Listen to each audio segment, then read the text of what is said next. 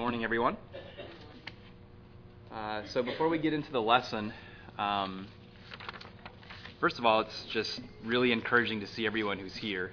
Uh, and if you're visiting with us for the first time, um, something that I think is important to note from time to time uh, what we're really trying to do here uh, as a group, um, we're really striving to be very earnest and sincere uh, in our love for God and our treatment of who God is as holy, as a father, as a king.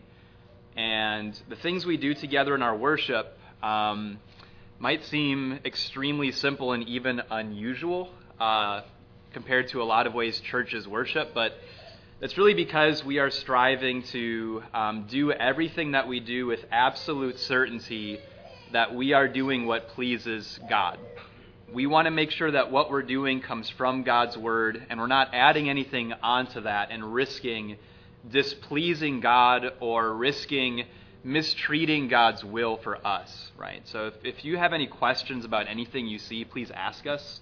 We actually really love to be questioned. We love to study things out. Um, we look forward to opportunities to be patient in Bible studies with people. Um, so please ask us if you have any questions about anything that we're doing. Any of the men here or women, we would all be glad to just talk and sit down and open our Bibles with you. Um, and our, we're uh, going through this year a theme on the lives of Elijah and Elisha. And you'll see I've titled it The Gospel According to Elijah and Elisha. Um, because one of the goals is really to pull lessons and really to understand these accounts in ways that typify or realize Jesus and we'll be in 1 Kings 21. Uh, we were in 1 Kings 19 last week, uh, and one of the one of the things about this series is there's going to be some chapters we're going to skip over because Elijah is not involved or Elisha is not involved. Um, so I'll I'll briefly summarize something in chapter 20 in, in just a moment um, to kind of get the flow of, of the the history leading up to where we are.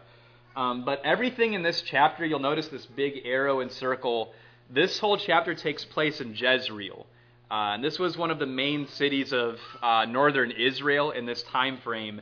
And we're going to see Naboth, this key person in this account, had a vineyard here next to Ahab's palace. But it's kind of in the northern central territory of, of Israel. And just kind of remember we're in the, uh, in the reign of Ahab, and um, it's years into his reign now with Elijah uh, having already prayed for the famine, the waters have been sent on the land again to renew the land.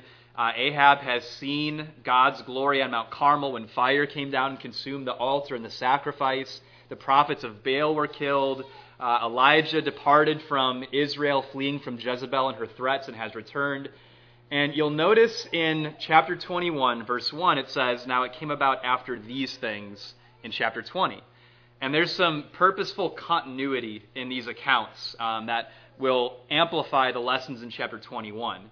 Basically, what happened in chapter 20 is actually really surprising. I may give a lesson on it eventually, going through the chapter as well. But Ahab was at war with the Arameans, and you'll notice on the northeastern side of Israel's territory, you have Aram, which also would have been known as Syria, the Syrians. Uh, Ahab was continuously at war with the Arameans. They were always trying to push, especially this territory, Ramoth Gilead, just to the south uh, east of that circle there on Jezreel. So the Arameans were trying to constantly take land from Israel. Well, in chapter 20, God, for no reason other than just his own great graciousness, sends a prophet to Ahab to assure him of victory over the Arameans. He tells him exactly how to win the battle. He assures him he will win the battle, and he does. And the prophet again comes again after the battle and tells him that he needs to fortify his troops because the Arameans are going to come back at a similar time in the next year, and they do. And a prophet then comes back again and assures him again that he'll have victory, and they do. Ahab is atrociously wicked, but God is just graciously giving him these victories. Well, in the end of the account, the king of Aram, Ben Hadad, uh, begs for mercy. And without consulting God, Ahab very quickly says, Oh, my brother Ben Hadad. And they make a covenant together. Look at the very end of uh, chapter 20, uh, verse 42. The prophet comes to Ahab and he said to him, Thus says the Lord, because you have let go out of your hand The man whom I devoted to destruction, therefore your life shall go for his life, and your people for his people. So the king of Israel went to his house sullen and vexed, and came to Samaria. Sullen and vexed. So at least Ahab was finally like responding in some way to something he was hearing from the Lord. And interesting, we're going to see this term again, sullen and vexed. This this term, sullen and vexed, is actually only used in the entire Bible referring to Ahab's responses here. There's nowhere else in the Old Testament where these, these words are even used, sullen or vexed, used nowhere else. So that leads us into chapter 21. And we're going to start with looking at Ahab's problem here. Now, it came about after these things, and this is 1 Kings 21, by the way. I think I, I may have said that, but just to reiterate 1 Kings 21. Now it came about after these things that Naboth the Jezreelite had a vineyard which was in Jezreel beside the palace of Ahab, king of Samaria. Ahab spoke to Naboth, saying, Give me your vineyard, that I may have it for a vegetable garden, because it is close beside my house, and I will give you a better vineyard than it in its place, if you like. I will give you the price of it in money. But Naboth said to Ahab, The Lord forbid me that I should give you the inheritance of my fathers. So Ahab came into his house sullen and vexed because of the word which Naboth the Jezreelite had spoken to him. For he said, I will not give you the inheritance of my fathers. And he lay down on his bed and turned away his face and ate no food. Wow. So that, that sets the scene for the whole chapter. Everything in this chapter centers around this first initial interaction here. So you have this man, Naboth, who, as you can clearly see, seems to be a righteous man. You remember in 1 Kings uh, chapter 19, God assured Elijah that there were 7,000 people who had not bowed the knee to Baal. I get the impression Naboth is probably one of these people who has remained loyal to God just based on his conviction here. And it's amazing he's maintained all this conviction and love for God, even though he's so close to this palace that belongs to Ahab and Jezebel. Uh, so Ahab sees that Naboth has this vegetable garden. He wants it. He makes a seemingly pretty good offer. Uh, I mean, he offers him a better vineyard if he wants it.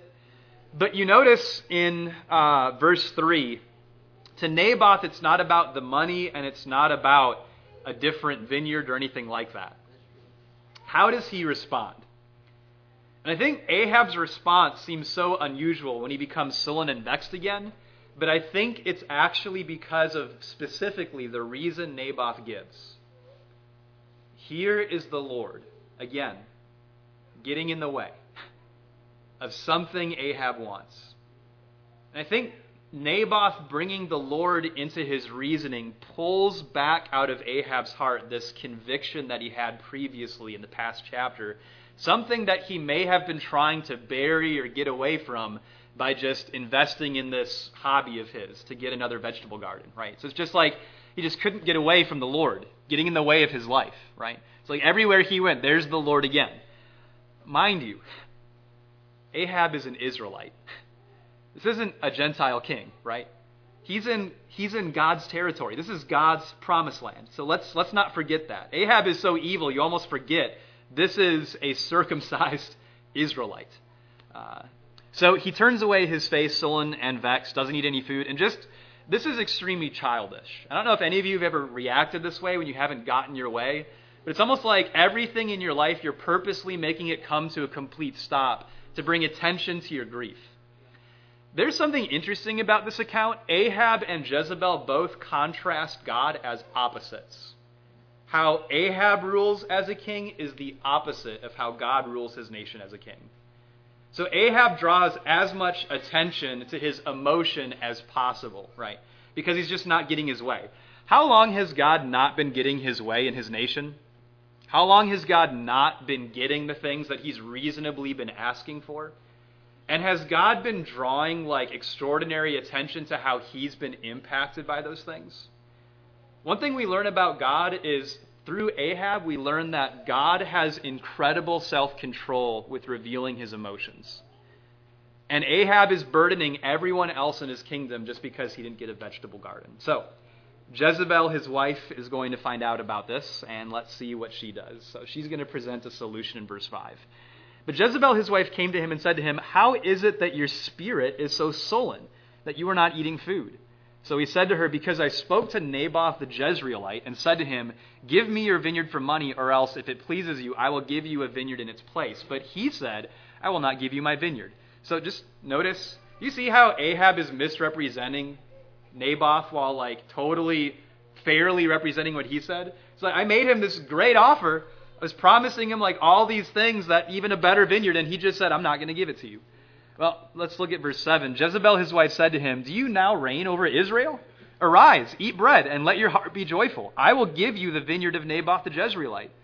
So she wrote letters in Ahab's name, sealed them with his seal, and sent letters to the elders and to the nobles who were living with Naboth in his city. Now she wrote in the letters, saying, Proclaim a fast, and seat Naboth at the head of the people, and seat two worthless men before him, and let them testify against him, saying, You cursed God and the king. Then take him out and stone him to death. So that's Jezebel's solution. Do you see, by the way, how automatic this was for Jezebel to come up with this?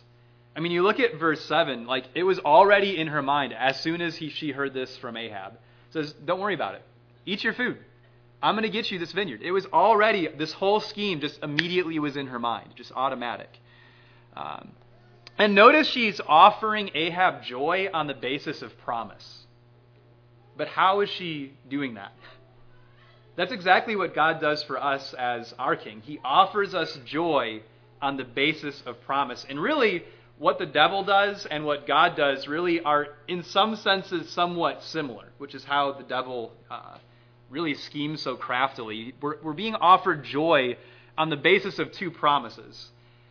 And what we'll see with Jezebel here is Ahab actually never is told what exactly she did. Even though I'm sure he deep down knew what she was doing and how she had done this, he's never explicitly told. And so she offers him joy without revealing the price or the means through which he could get that joy, right? Um, so, and notice in verse 8 through 10 who she wrote these letters to. These were the nobles and the elders who lived with Naboth in the city. I would imagine that potentially these could be people that Naboth would have thought were his friends. And Jezebel, writing in Ahab's name, assumes that this was going to work, which reflects a lot about their character, right? Uh, so let's look at verse 11 through 16 and how this plays out. So the men of the city, the elders and the nobles who lived in his city did as Jezebel had sent word to them, just as it was written in the letters which she had sent them. They proclaimed a fast and seated Naboth at the head of the people. Then, two, then the two worthless men came in and sat before him, and the worthless men testified against him, even Naboth, before the people, saying, Naboth cursed God and the king. So they took him outside the city and stoned him to death with stones. Then they sent word to Jezebel, saying, Naboth has been stoned and is dead. When Jezebel heard that Naboth had been stoned and was dead, Jezebel said to Ahab, Arise, take possession of the vineyard of Naboth the Jezreelite, which he refused to give you for money, for Naboth is not alive, but dead. When Ahab heard that Naboth was dead, Ahab arose to go down to the vineyard of Naboth the Jezreelite to take possession of it. Did you notice the emphasis in verse 11? There's actually a double emphasis. They did exactly as it was written. You know what's interesting is God had written things for them to do, and it's like no matter what God did, no matter how much He begged, no matter what He revealed about Himself, they would never do what He had written. Well, Jezebel writes these letters that are murderous in their intention, and they have no problem doing exactly as it was written in the letter. You find some like strange, cruel irony in all of that? You know what would solve our obedience to God? And like the caution of our obedience, the reverence, reverence within our obedience, if we actually saw God as a king. If we actually saw God as a king. And if we would just let God change our intentions and our motives, Jezebel is simply appealing to impure intentions and motives that these men clearly already had. You don't see any like disagreement they have with the letter, there's no meeting they have. It's just again, just like with Jezebel, it just seems automatic. And I'm going to suggest we can get to a place we humble ourselves where our obedience to God becomes much more automatic the more we understand how real our God is, right? So the problem is nobody here is actually treating God like he's living or real. Therefore, his word, his character, his interests are all overlooked. Um, Another thing about this is how parallel this is to Jesus. You remember in Luke 21 and in the other Gospels that are synoptic as well? In Luke 21, Jesus actually refers to his conflict with the Pharisees like the Pharisees being people who were leased a vineyard but weren't the real owners of that vineyard. But because they wanted that inheritance, they were willing to murder the son in hopes that it would become theirs, right? So Jesus, just like Naboth, was a righteous man who stood in the way of something that the Pharisees wanted, and because of that, their solution was what? Put forward worthless men who will testify against him and say, He has blasphemed both God and the king. You remember a part of the testimony that the Pharisees brought in the leadership of the temple and the chief priests and the scribes? Their argument was that Jesus had both blasphemed the God of Israel by claiming himself to be God, but also the emperor to refuse to pay taxes to Caesar. But it was all just false, falsified information, right? So Naboth, it's in, interesting just how threaded and woven together all of this is to the nature of the gospel, which I think helps us to almost approach this much more personally in its nature when we consider that. So, verse 15 through 16. Um, and I'm sorry, one more thing. 2 Kings uh, chapter 9, verse 26. One detail that's not here. So in Leviticus, you could not sell the inheritance that God gave you. It was commanded by God that you had to keep your inheritance, right? And the only way for that inheritance to be lost is everybody would have to die who rightfully it belonged to, which meant sons and fathers alike. So, in order for, for Ahab to rightfully actually take this, who had to die besides Naboth? His children. 2 Kings chapter 9 will reflect on the fact that Naboth's sons were also killed with him. So, they had to kill every single person who had a right to this inheritance for it to be seized. And look at verse 15. Does Jezebel reveal what had happened? Really? She doesn't say that Naboth was murdered. She doesn't say that Naboth had been killed. He's dead. And in verse 16, Ahab doesn't bother to ask any questions or investigate any further. He's got what he wants. And he goes to the vineyard to take possession of it. Well, that leads us to 17 through 29, God's judgment on the matter. We're going to start with 17 through 19. Then the word of the Lord came to Elijah the Tishbite, saying, Arise, go down to meet Ahab king of Israel, who is in Samaria. Behold, he is in the vineyard of Naboth, where he has gone down to take possession of it. You shall speak to him, saying, Thus says the Lord, Have you murdered and also taken possession? And you shall speak to him, saying, Thus says the Lord, in the place where the dogs licked up the blood of Naboth, the dogs will lick up your blood, even yours. First thing, can you imagine how potentially frustrating this would be for Elijah? Or even potentially intimidating? Because you remember why he left Israel in the first place in chapter 19, right? Jezebel had threatened to kill him. And here Elijah is being told, now go right back to who to you is the most frustrating person in the whole world, and you tell him what could potentially endanger your life once again. Because you look at how plain and explicit Elijah's words were, right? He's not just saying what God had said in chapter 20, where the king of Aram, your life and the lives of your people will be spent for him, for him to replace him. This is very explicit. The dogs will lick up your blood. Second thing, in verse uh, 19, do you notice the question he's supposed to ask Ahab?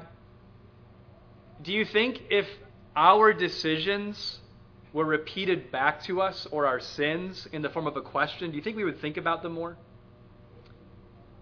The thing is, God is trying to help Ahab discover the depth of his sin so that he can see it too, right? This isn't just an accusation. This is to aid to aid Ahab to understand what he had done. Because the only reason Ahab would do these things, just like when Jesus said, Father, forgive them, they do not know what they're doing, Ahab simply has not taken into proper consideration what it is he has actually done. And what we're going to make as an application from this, God's work is uncovering the depth of what we bury through our, uh, through our sin. So, verse 20 uh, through 26. Ahab said to Elijah, have you found me, O my enemy? And he answered, I have found you, because you have sold yourself to do evil in the sight of the Lord. Behold, I will bring evil upon you, and will utterly sweep you away, and will cut off from Ahab every male, both bond and free in Israel, and I will make your house like the house of Jeroboam the son of Nebat, and like the house of Baasha the son of Ahijah, because of the provocation with which you have provoked me to anger, and because you have made Israel sin. Of Jezebel also has the Lord spoken, saying, The dogs will eat Jezebel in the district of Jezreel. The one belonging to Ahab who dies in the city, the dogs will eat, and the one who dies in the field, the birds of the heaven will eat. Surely there was no one like Ahab who sold himself to do evil in the sight of the Lord, because Jezebel his wife incited him. He acted very abominably in following idols, according to all that the Amorites had done, whom the Lord cast out before the sons of Israel. So just think about this scene. Imagine you're Ahab and you're like beginning to walk into this vineyard, you're looking around, and you're pretty happy about what you're looking at. And you see the beautiful vegetables and like everything is exactly as you hoped it would be. And maybe you're like, you know, kneeling down and like looking at some of the vegetation, and then you look up and here comes Elijah in his camel hair clothing, and it's like, great. Here he comes. And you just imagine, like, verse uh, 20, almost, almost Ahab saying that with a big sigh, like, Have you found me, oh my enemy? And you just see Elijah's stern fierceness. I'm going to suggest to you that this fierceness comes out of a deep love for God, but also a deep and profound love for Ahab, which will be seen at the end of the, the chapter. God's judgment here, was it fair? Was this fair? So, dogs had apparently licked up the blood of Naboth. And I mean, in terms of the sins that Ahab committed, this is just one on this humongous list of things that Ahab had done against the Lord and against his people. If anything, this is unfair. Unfair for God. Because Ahab has done so much worse than just this thing. If anything, this judgment is very merciful. Why just Ahab? Why just Jezebel? Why not the nobles and the elders of the city who participated in all of this? Even in this judgment, as fierce as it is, there is an incredible depth of mercy and consideration within it. And you look at the emphasis in verse 25 through 26, and I think this is meant to amplify the conclusion of the chapter. Ahab was someone really special. He was just a really special guy. There was nobody like Ahab who committed so much iniquity so brazenly before the Lord. That's what made him so special. And the Amorites, they weren't God's people. So, if anything, Ahab was exceedingly and unfathomably, incomparably worse than the Amorites that the Lord had cast out. And if the Lord had cast out the Amorites forcefully, well, why not do that with Ahab? Why not stop him? Why not do something to put it to an end? If the Amorites were worth putting to death, then Ahab, same time, would be just as worthy, right?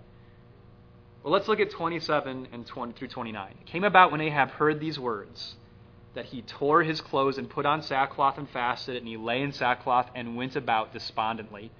Then the word of the Lord came to Elijah the Tishbite, saying, Do you see how Ahab has humbled himself before me?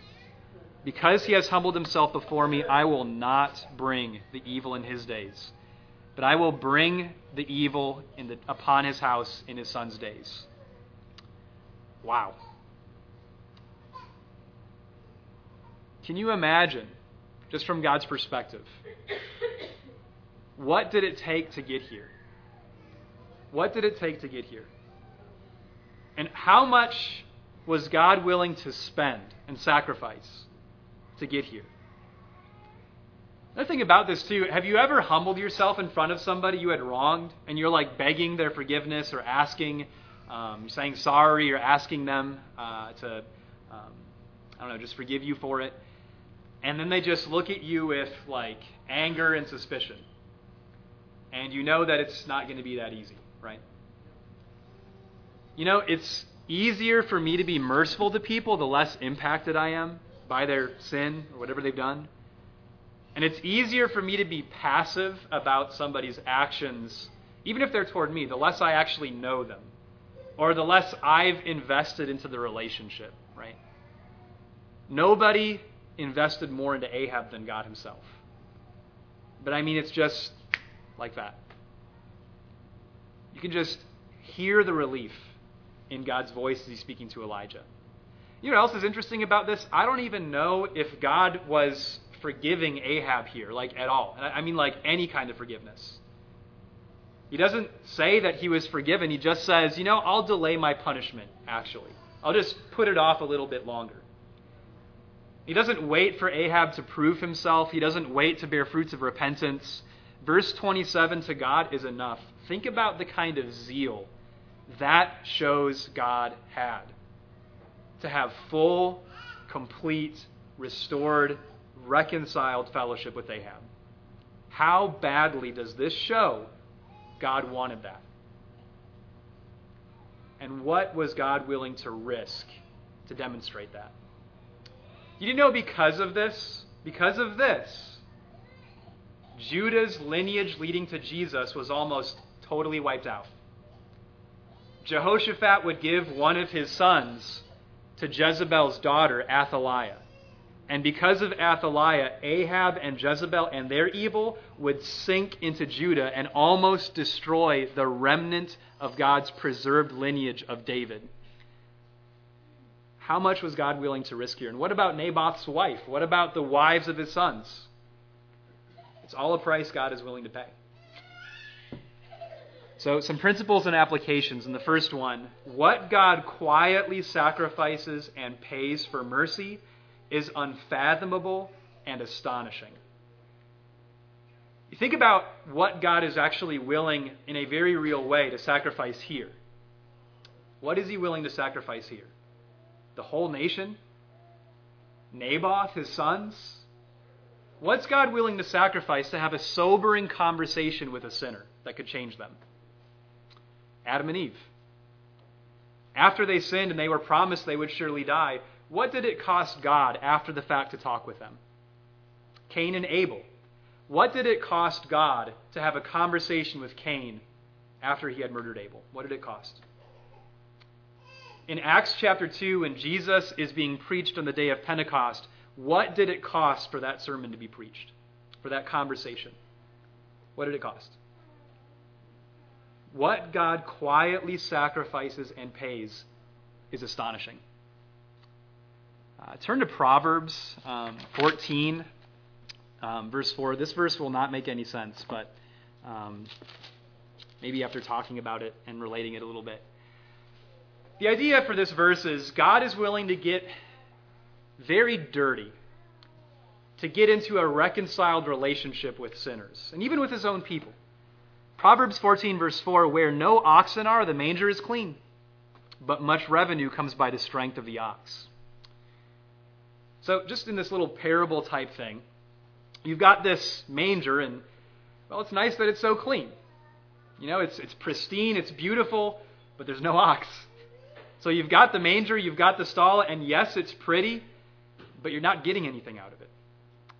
You're not having to do the work to clean anything, and so you, I mean, you have a lot more freedom. You know, if you get an ox, you're going to lose your freedom. But if you want revenue, the reality is you're going to have to clean up the mess of the ox. You're going to have to get food. You're going to have to spend money on the food. You're going to have to end up plowing with the ox. You're going to have to end up doing work in your field. You're going to lose a lot of your freedom. But that's just that's just the reality. What are you willing to do for reconciled fellowship first with brethren? Are you willing to get your hands dirty are you willing to be inconvenienced to show hospitality? Maybe to extend yourself out to participate more in the work of the church. Maybe even just to be present at assemblies. Are you willing to be inconvenienced for those things? To have more spiritual conversations, whatever it is. What are you willing to do for the sake of mercy? Are you willing to be the one to take that initiative? If we're not willing to take the initiative, it disconnects us from God's example. It's not that we first loved him, but that he first sent his son to us to inspire us in turn then to imitate that love. Second thing is Satan drowns expensive convictions with worthless pleasures.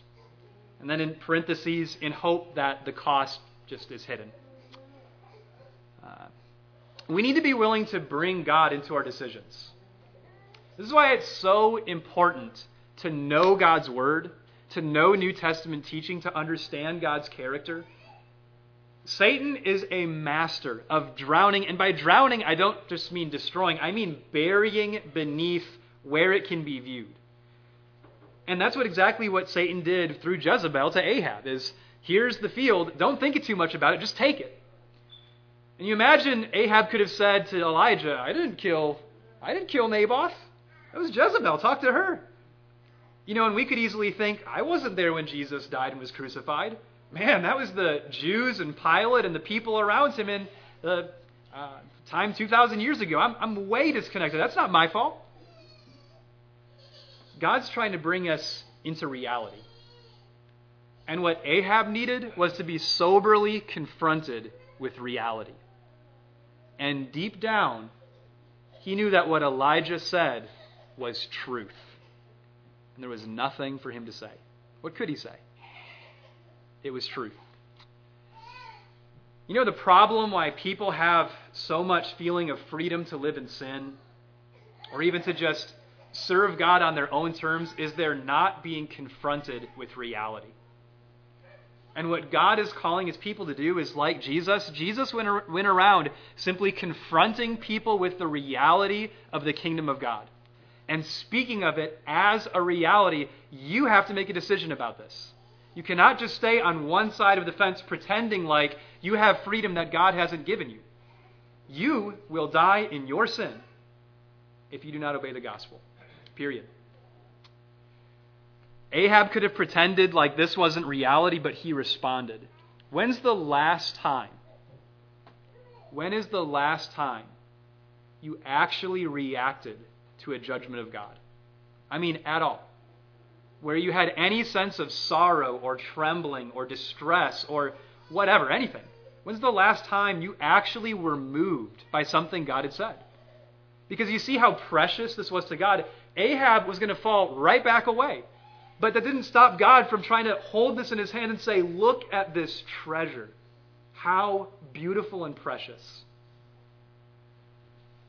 A response to God's word in his eyes is precious. One last thing on, on this, uh, this note Ahab, he needed his reality shaken. And God was willing to sacrifice Naboth and his sons as he was willing to sacrifice Jesus to shake that reality, again, like Cain and Abel. Uh, if Jesus' is death, everything that he went through, if that is not enough to shake your reality, you can choose to live how you want to live, and God will allow you to do that. But you're going to stand before God, and you're going to stand in front of his throne and you'll have nothing to say in your defense. And you are going to lose your soul forever for nothing.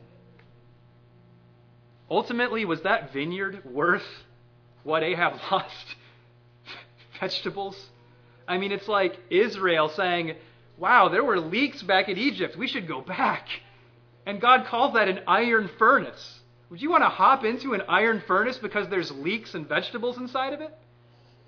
Folks, we've got to let God put us in reality, right? Satan drowns expensive, serious, eternal convictions with worthless pleasures that are worth nothing. Finally, the grace of God empowers us in relationships and circumstances that would otherwise overwhelm us and break us. Uh, this is more focused on Elijah going right back to Ahab. Imagine again just how frustrating that could be. Ahab back to his old ways all over again. What am I doing wasting my time? And you imagine again just the frustration of Ahab continuing to murder innocent and righteous people, the remnant dissipating. You know, at UPS, I've mentioned this a lot, but that job, to be honest, was it was miserable. It was a good job. I loved that job, but I mean, the environment was stressful to what seemed like the absolute max. Everybody was profane, and the way they would deal with being tired and distressed, they would have outbursts of anger. It was constant gossip and profanity. It just was, it was overwhelming. And there would be so many days where I would think, I've got to quit this job. This is not good for me spiritually. This is, this is not where I need to be. And then there would be days where I would lose my temper. And I'd have to apologize to my coworkers, and I would think, this is not worth me sinning against God. This is not worth it. Well, turn to Jeremiah chapter 8. I was reading Jeremiah a lot at that time, and God helped me to understand things a little bit differently than I was thinking um, after some time. Look at Jeremiah 8, verses 18. Jeremiah was in the most miserable circumstances anybody had ever been in. And he was going to be in those circumstances for over 40 years nonstop, all by himself. And he says in chapter 8, verse 18, My sorrow is beyond healing. My heart is faint within me. Look at chapter 9, verse 1 and 2. Oh, that my head were waters and my eyes a fountain of tears, that I might weep day and night for the slain of the daughter of my people. Oh, that I had in the desert a wayfarer's lodging place, that I might leave my people and go from them. For all of them are adulterers, an assembly of treacherous men. Look at chapter 20. Chapter 20. and by the way, that was all Jeremiah talking, obviously, in those and reflecting on his circumstances. Chapter 20, verse 7 and 8, he says, O Lord, you have deceived me, and I was deceived. You have overcome me and prevailed. I have become a laughing stock all day long. Everyone mocks me. For each time I speak, I cry aloud. I proclaim violence and destruction, because the word of the Lord has resulted in reproach and derision all day long. All right, so you want to sign up, sign up for that. Turn to chapter 40. This is what I think may be the most powerful series of verses in the entire Old Testament. Jeremiah was miserable. He wanted to leave. He hated where he was. Everybody was plotting and scheming against him, and he knew it really well. He was the target of the nation around him. And again, 40 years, nonstop, every day, day after day, the same thing. Chapter 40, verse 4 Jerusalem's destroyed now. The captain of Nebuchadnezzar's bodyguard is talking to Jeremiah, and he says, But now, behold, I am freeing you today from the chains which are on your hands. If you would prefer to come with me to Babylon, come along, and I will look after you. But if you would prefer not to come with me to Babylon, never mind.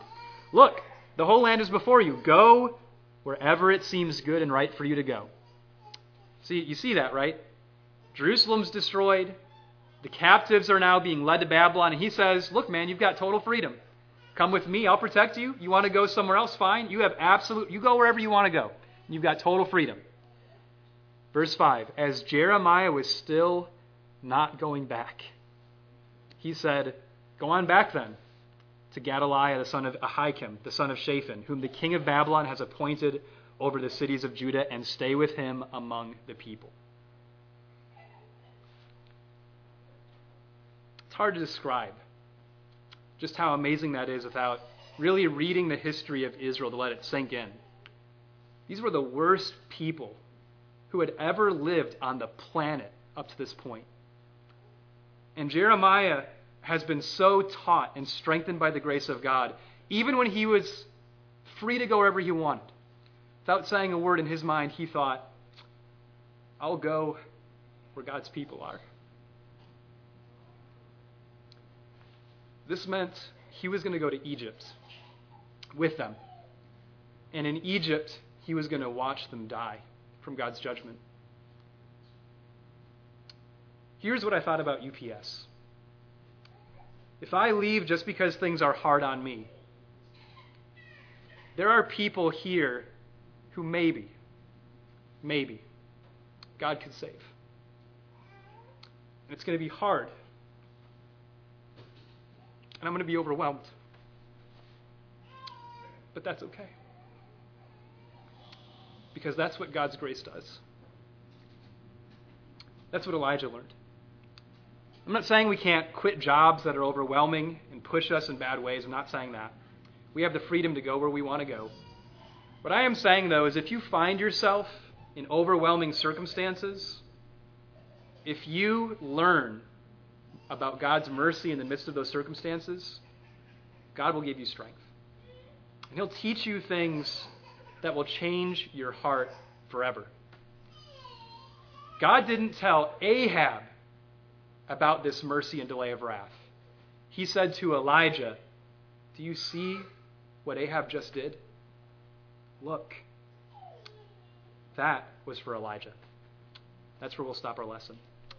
If you need the prayers of the church here, or if you are convicted that you need to act in response to the gospel, don't let a day go by without changing your heart and letting God save you from your sin. But if you need uh, just encouragement or prayers for anything, uh, we would be glad to help you and serve you as we stand and sing our invitation song.